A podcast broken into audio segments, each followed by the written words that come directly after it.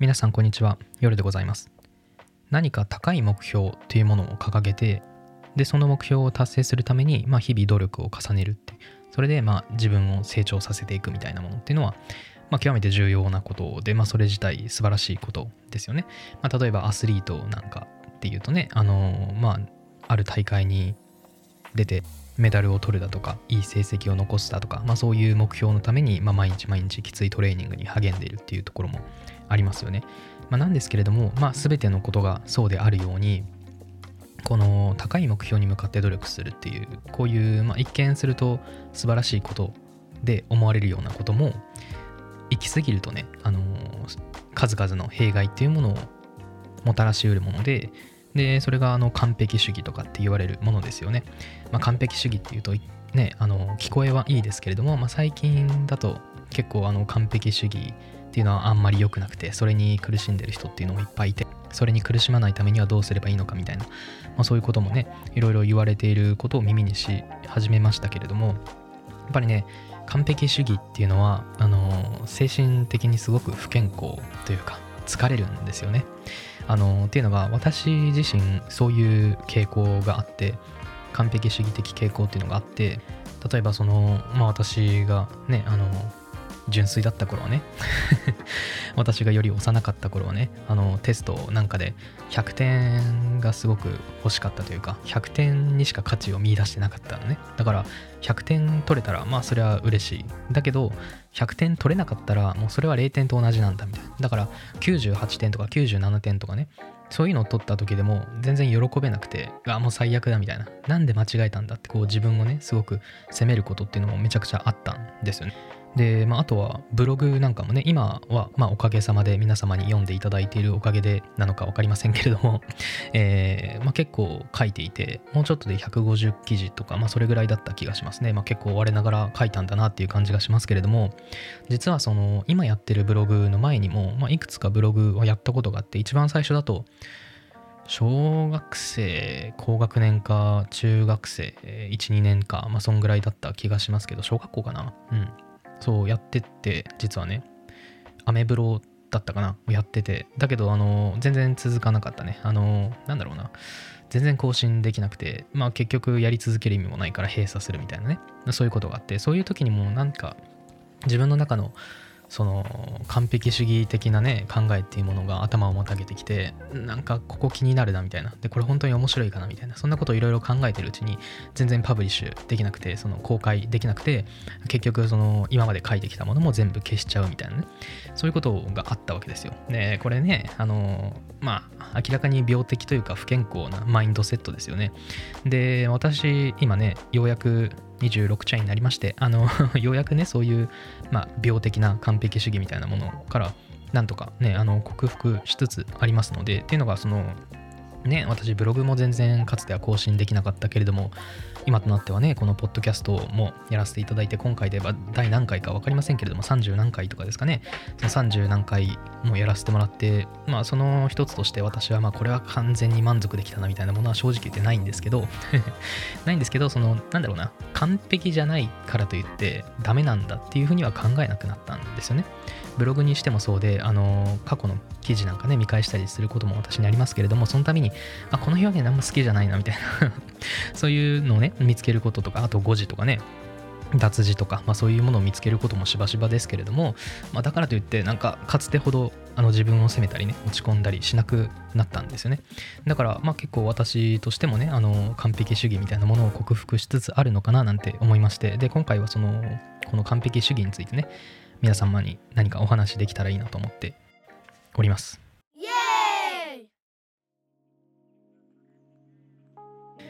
まあ、まずはその完璧主義っていう時の完璧ってどういうことなのかなっていう、まあ、そういうことを考えたいんですけど、まあ、私が思うにというか私の場合はその完璧って失敗しないこと間違わないことでそういうのがなんか完璧主義の完璧っていうことなのかなっていうふうに思っていてそれがあのまあ顕著なのが私が先ほど挙げた例のテストとかですよね。テストで100点以外には価値がないんだと。少しでもなんか間違いみたいなものがあったらそれも0点と同じなんだみたいな。あるいはブログにしても一つ、まあ、気に入らないような表現があったりだとかあのスムーズに話がつながってないなとかっていう一つ気になるところがあったらもう全部消しちゃう。ゼロにしちゃうみたいな。で結局そういう時ってなんだろうな失敗したくないから結局そういうのって失敗ゼロを目指してるわけですよね。で失敗ゼロってあのあまりに高すぎる目標なんですよね。あの冒頭に言ったように確かに高い目標を掲げてそれに向かって努力するっていうのは重要ですけれどもその目標があまりに高すぎてそれを達成できない場合って結構あの本末転倒な感じがしていての完璧主義者っていうのはね当時の私がそうだったように失敗したくない失敗したくないってこう思うわけですよね。でその失敗したくないっていう思いそのまま目標にしちゃうから失敗しないねそういう目標を例えば立てちゃうとしますよね。一時の誤字も一つの気に入らない表現もあの絶対に入れないと。こういう目標を掲げるせいで結局一つもあの公開できてないわけなのでね、その高すぎる目標のせいで失敗しかしてないわけですよね。これってもうマジであの本末転倒な感じがしていて、あの、しかもその失敗って言ってもね、失敗ってまあ重要ですよ。ね。失敗は成功の母だとか、なんとか言ったりしますけれども、ただその完璧主義者の失敗の場合って全然あの生産的ではない、建設的ではない失敗の例で、あの、失敗したらどうなるか、完璧主義者が失敗をするとどうなるかっていうと、あの完璧主義者はそれについてくよくよ悩んで精神的に落ち込む。それだけなんですよね。でだから失敗から学ぼうっていう姿勢がないんですよね。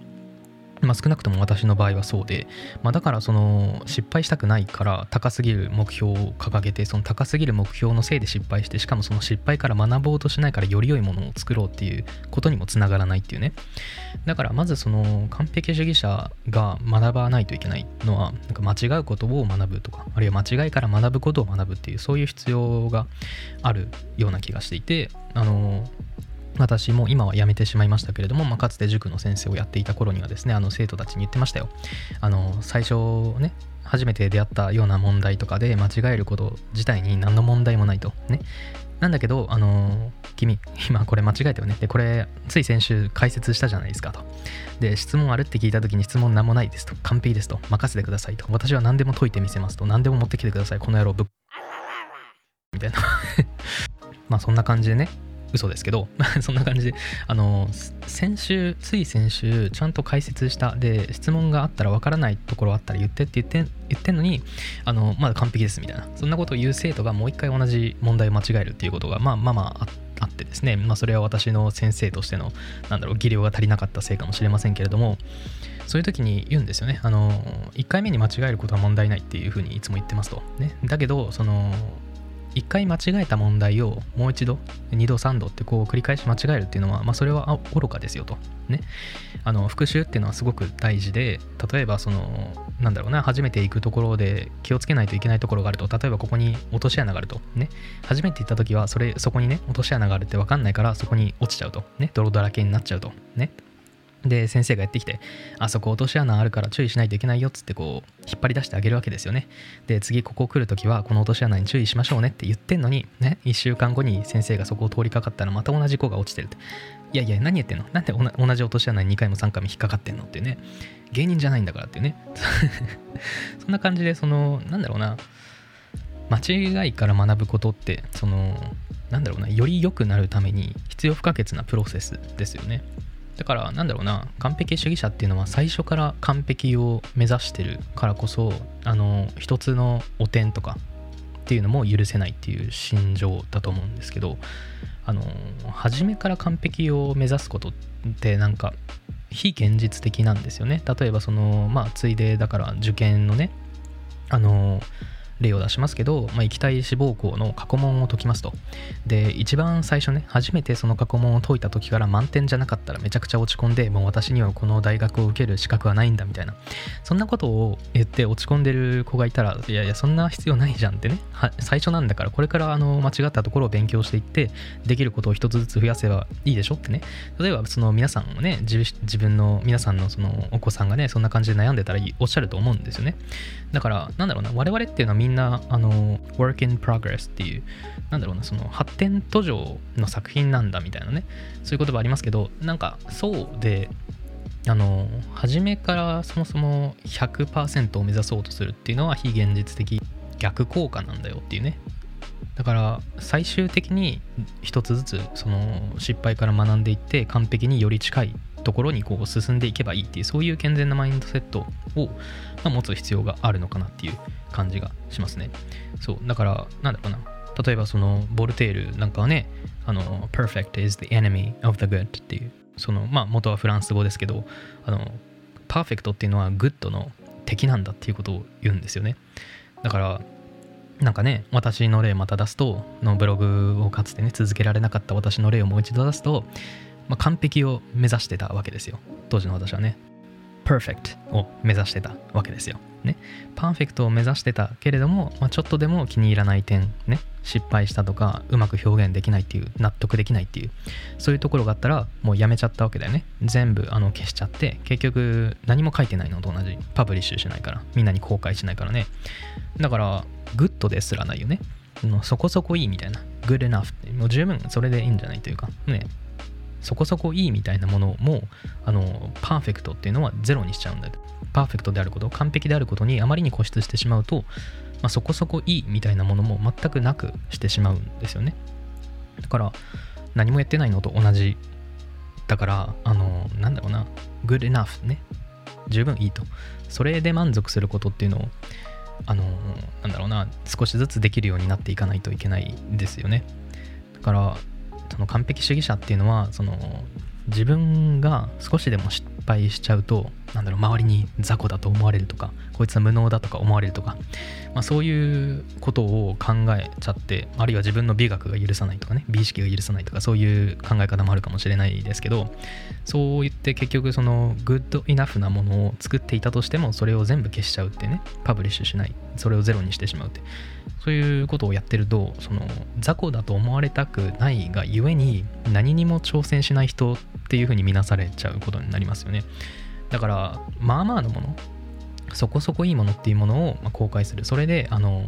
出すっていうね。そういうことをする勇気みたいなものっていうのもなんか結構重要な気がしていて最初はあれですよ。怖いですよ。私自身もそうでしたけどね。あの論文とか私書いてますけど私毎回毎回まあ未だにね あの落ち込んでいますからね。あの完璧じゃないものを出すっていうことをずっと繰り返してると。まああの私もまだ完璧主義克服途上なのでね精神的に来るものはありますよなんか書くたびに落ち込んじゃうっていうね。ああ、こんなもの書いちゃったみたいな。そう。だけどさ、締め切りってあるからさ、ね。あのー、なんだろうな。論文にはいついつまでに投稿しましょうみたいな投稿の締め切りはあるし、まあ、そういうのがない人でもね、あの、壮大な話をすれば人生には締め切りがありますからね。だから不完全なものでも出さないとあなたは何者にもなれませんよとね。そういうことはね、前のエピソードでも言った気がしますけれども、だから、まあまあのものをパブリッシュする勇気、そうやってみるっていうね、その、暗闇に飛び込んでるみ、み、みたいなね なんかそういう勇気も必要なのかなみたいな。難しいけどね。ででそれでまあまあのものをパブリッシュしたらで運が良かったらねあのフィードバックなんかもらえるでしょう。良かったですねとか、まあ、この点はこうですね。もうちょっとこうした方が良くなりますよとか、まあ、もしかしたらそういう建設的なね親切なフィードバックをもらえるかもしれませんよね。でそうしたら最初からあのパーフェクトは作り出せなくてもそのフィードバックを生かして次より良いものベターなものっていうのを作ることができますそうやって、えー、1個前のものよりもベターなものベターなものっていう風により良いものをずっと繰り返作り出していくことができれば、まあ、最終的にはねあの完璧を目指していて何も作れなかった頃と比べたらね、まあ、割といいものを結構作れるようになるみたいな、まあ、そういう感じになってるかもしれないですからね。そしたら当然その何も作ってない時よりもねそこそこのものをまあ量産してる時の方が完璧に近いでしょう。ね。だから完璧主義って完璧であることを妨げるんだなっていうそういう点でも言えるような気がするんですよね。でもう一つその完璧主義の回で言っておきたいなって思ったのがそのまあまあだとダメ。ね。まあまあのやつは私が許さないとか世間が許さないとかってそういうふうに考えちゃう人っていうのはあの私がまあ中学生とかねあの時に考えていた100点以外のテストっていうのは0点と同じなんだみたいなそういう考えとあのまあ類似していてというか構造上同じだと思っていてこういうのってあのニルバーナ・ファラシーっていうあの言うんですけどこれあの日本語の定訳がちょっと調べたけどよく分かんなくてニルバーナ語尾とかニルバーナの語尾とか、えー、涅槃的語尾とかね。そういう、まあ、いろんな訳語がありましたけど、まあ、要するにその、まあ、語尾奇弁の一種で、まあ、の奇弁については前やっていたラジオでねあの話したことがありますけれども、まあ、そこでは言わなかったね。ニルバーナの語尾っていうのは。これはあの、まあ、形式的な奇弁ではなくて形式的な奇弁ではないっていうのは例えばその P ならば9かつ9よって P っていうね。こういう推論って、まあ、具体例出した方がいいかな。あのサンタさんがいるのであれば枕元にプレゼントがある。で朝起きたら枕元にプレゼントがあった。したがってサンタさんは存在するんだって、まあ、これはあの妥当な推論じゃないんですけどあの語尾なんですけど貢献肯定の語尾とかって言われるんですけどまあ、別にねあのサンタさん以外の人が枕元にプレゼントを置いてるかもしれないから枕元にプレゼントがあったということからすなわちサンタさんが存在するって導き出すことは論理的ではない、まあ、演繹的推論ではないよっていう、まあ、そういう、まあ、形式にのっとった語尾っていうのもあって、まあ、このニルバーナの語尾っていうのは形式的ではないっていうのはそういう意味でのどういう語尾かっていうとざっくり言うと現実とあの理想っていうのを比べてその理想からしたら現実の方っていうのは明らかに劣ってるわけなので何らかの点で。だからその現実の方を否定するっていうね。だからまあさっきの言い方をすればまあまあなやつと完璧っていうのを比べてまあまあなやつは完璧じゃないんだからまあまあなやつダメなんだと。こんな感じでまあまあなやつっていうのを捨て去る否定するっていう、まあ、そういうのがあのニルバーナの語尾とかって言うんですけどこれねあの例えばさコロナってあるでしょ？でコロナの感染対策のためにこのマスクをしてる人に対してねある人がやってきて「おいお前ねマスクで完全にコロナウイルスあの防御できるわけねえだろ」と。完全に防御できるわけねえんだったらマスクする必要なんかねえだろバカがこの野郎みたいなね こういう人があのいるとしてこの人言ってることあの詭弁ですよねあの完全に防御できないんだったらやる必要ないって全然出てこないわけですからねあのより良いっていう視点を全く書いてるわけですよねだからこんな風にね面と向かって言ってくる人がいたらいやあなた何言ってんですかとねもうちょっと論理的に語ってくださいって言いたくなりますよねまあバカらしい詭弁だと思いますけれどもでもね、あの、完璧主義の思考っていうのも、これと全く同じですよね。あの、まあまあ、そんなまあまあとか意味ねえよと。ね。完璧しか意味ねえよと。ね。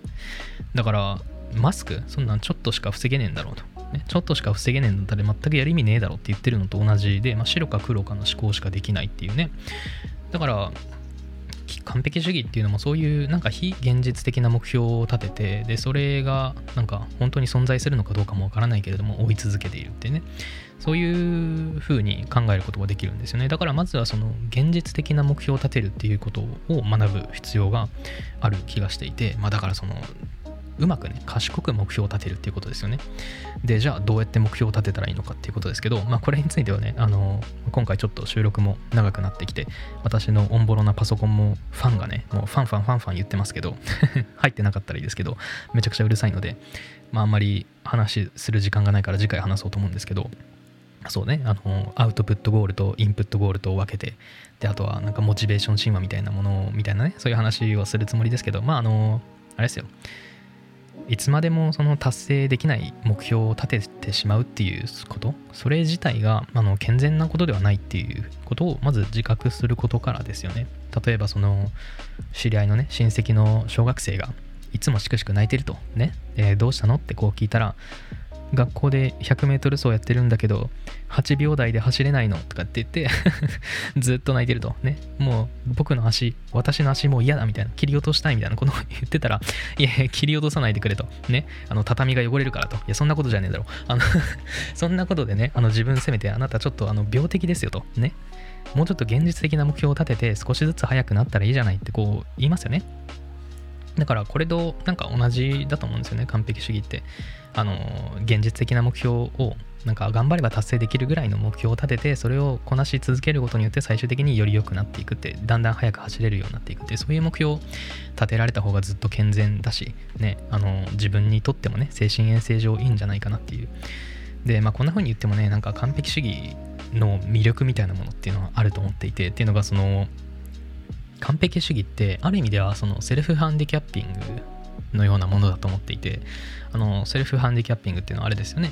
学生時代にいませんでしたクラスで。わあ全然勉強してねとか。いや今回のテストダメだったわとかっていう人ね。で実際テストが返却されてみたら80点とかね90点とか取ってるみたいな。おいみたいなね。そういうやつですよ。あらかじめその自分であ全然ダメだったって言っておいてその自分が本当にダメだった時のための保険をねあらかじめかけておくってね。だからなんか完璧主義もそういう側面がそういうなんか甘美なねあの側面が魅惑がねある気がしていて、まあ、失敗したくないってこう恐れつつもあのあまりに高すぎる目標を立ててるわけだから、まあ、自分のね心のどこか奥底では、まあ、失敗するんだろうなみたいな思ってるかもしれないよね。だからなんか失敗の理由みたいなものをもうすでに用意してるんですよね。あの多分自分が失敗した時でもあの周りの人からはいや目標が高すぎすぎたんだよみたいなそう言ってもらえるみたいなところをどこか頼みとしているっていう部分もあるのかななんてそう思ってね。であとはあれですよあの完璧主義っていう名前ねかっこいいじゃん 完璧主義ってかっこいいなね。だからこの完璧主義ってこう言われること自分を完璧主義者だと考えることになんかあんまりなんかね居心地の悪さを感じないっていうところもなんか完璧主義であることのなんか魅惑の なんか魅力の一つだと思っていてだからなんか便利な言葉だよね完璧主義って。なんかあなたの欠点は何ですかとかって聞かれた時にねあのー完璧主義なところがありましてとかっていうとまああの完璧主義っていうのが欠点の一つってまあ言われていることもありますからまあ欠点なんだろうなと思いつつ完璧主義ってでもねかっこいいなってね こう言ってる方も思ってるかもしれないしその聞いた側もねあんまり欠点を聞いた感じはしないっていうね。だからねあのなんだろうな完璧主義から抜け出すための一つのプラクティカルな方法としてはあのダサい名前に変えた方がいいよね。その完璧主義みたいなそのかっこいい名前じゃなくてさ、なんだろうね、あの、言い訳主義とかね、セルフハンディキャッピング主義とかね、自信過剰主義とかね、高すぎる目標をいつも立ててるわけだ。お前本当にそんな高い目標を達成できると思ってんのかよ。自信過剰だなみたいなね。自信過剰主義とかね。あるいはその失敗怖い怖い主義とかね。ね、そんな名前だったらね、あの、やばいと思ってね、その自分にとってもヘルシーじゃない考え方だし、あの抜け出さないとってね、あの就活の面接で、あなたは欠点ありますか？あの私、失敗怖い怖い主義でしてとかって、そのね、恥ずかしくて言えませんから。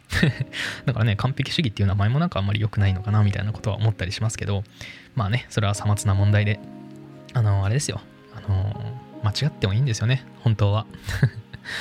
あの大人なんかはね自分の子供に言うと思いますよ。あるいは習い事の先生なんかもね生徒に言うと思いますよ。間違ってもいいんですよって。ね。まあそういうことをね我々に教えてくれるような言葉っていうのはいろいろあってさあの有名なやつで言えばさ To err is human, to forgive divine っていう過ちは人の常許すは神の心っていうね有名のが有名なのがありますよね。だからなんだろうな完璧主義者の人って私ももかつてそうでしたけど間違ったらなんか少しでも失敗したら自分が出来損ないだっていうそういうふうに思っちゃうんですよね。でもその間違ったら出来損ないって考える必要なんてなくてそうではなくて間違える過ちっていうのは人の常なんだっていうそういう当たり前の事実に目を向けるぐらいのまあ心の余裕みたいなものが持てればいいなとは思いますけどね。そう。そう to err is human っていうこの有名な言葉ねちょっともじったものがグラマリーって皆さん知ってますかね？ちょっと関係ない話ですけど。あの英文をね打ち込んだらその文法的な間違いだとかあるいはここ受動体になってるから能動体にした方があのいいですよみたいなねそういうのを指摘してくれるソフトがあるんだけど、まあ、私もサブスクしてますけどそれでね出てくる言葉で to err is human to edit divine っていうねあの間違えるっていうことは人間的なことなんだ。過ちは人の常なんだ。to edit, divine. エディットすること、編集すること、ちゃんとあの修正することっていうのが神的な、神的なことなんだっていうね。そういう言葉がね、あの、to err is human, to forgive, divine を文字ってこう言われてるんですけど、私結構好きなんだよね。だからなんかブログとかでもさ、私、あのかつては全然書けなかったって言ったでしょで今はなんでこういうふうに投稿できてるかっていうとあの結局ブログってさ後から編集できるんだよね。そう。だからそれでいいかなって思ったところもあるしあとはその意図的にねあの1回最後まで書き終えたら1回しかあの遂行しないって決めてるんだよね。1回遂行してでそれであの見つかったミスがあったらそのもうそれで見つからなかったら、もうそのままパブリッシュしてしまうんだと。もうまあまあいい。そこそこいいって。それでもう自分でもう自分の、まあ今できるのはこれぐらいだみたいな感じで、その、まあ半分諦めてるとこもありますけど、ね、間違いとかね、修正できるところっていくらでも見つかりますから、ある程度の文章を書いたらね、まあ一回しか遂行しないってこういうふうに決めてるので、まあこういうふうに出すことができてるっていうね。だからね、間違ってもいいんですよ。間違っても、その、なんだろうな、次回、その次やるときには、その同じ失敗をね、同じ落とし穴にあの落ちないように、その同じ失敗を繰り返さないようにすればいいだけなんじゃないですかと。ね。で、その分、その完璧にね、あなたのもともと目指していた完璧っていうのに少しずつあの近づいていけるんじゃないでしょうかっていう。そう。こんな感じかな。あのー自分自身がさかつてそうだったからかつてっていうか、まあ、今もそういうところあんまりなんだろう完全に克服できてる感じはしないんだけど、まあ、完璧主義ね完璧主義じゃないか。あの失敗怖い怖い主義っていうのが あの辛いっていうのはわかるんですよね。あの疲れるよね。精神的にね。自分もすごい責めるしね。だからあの、まあ、今回の配信で、まあ、助けになるかわかんないけど、まあ、何か皆さんのね心に少しでもねあの響くものとかあの新しい見方をあの与えるような、まあ、言葉が入っていればいいなとは思いつつうん、そうですよね。なんかあのままだったら、私がね、あの完璧主義者のままだったら、失敗怖い怖い主義者のままだったらさ、今もこうやってポッドキャストをやってないと思いますからね。まあ、だから、まあ、このポッドキャストにしても、あの、まあ、グッドイナフで そこそこいいっていうので、あの出し続けていきたいと思いますので、あのより良いものにしていけるように、まあ、皆様のご意見なんかね、あのいただければと思います。で、ついでにあのお便りのね、あの募集なんかも させていただこうかなと思っております。はい。そうですね。あの、お便りどうやって送ればいいかわかんないっていう人は、あの、概要欄、説明欄見てください。お願いします。で、あとは、今まで言ってなかったですけど、あの、Spotify の方はですね、まあ、番組のフォローと、あと評価ね、あの、3秒ぐらいでできますから、あの、できればいい評価を まあ、良くないと思ったら良くない評価してください。よろしくお願いします。はい。という感じで、えー、今回はお付き合いいただきありがとうございました。それでは皆様、健康に、平和に、穏やかに生きていきましょう。夜でした。さようなら。Subscribe now.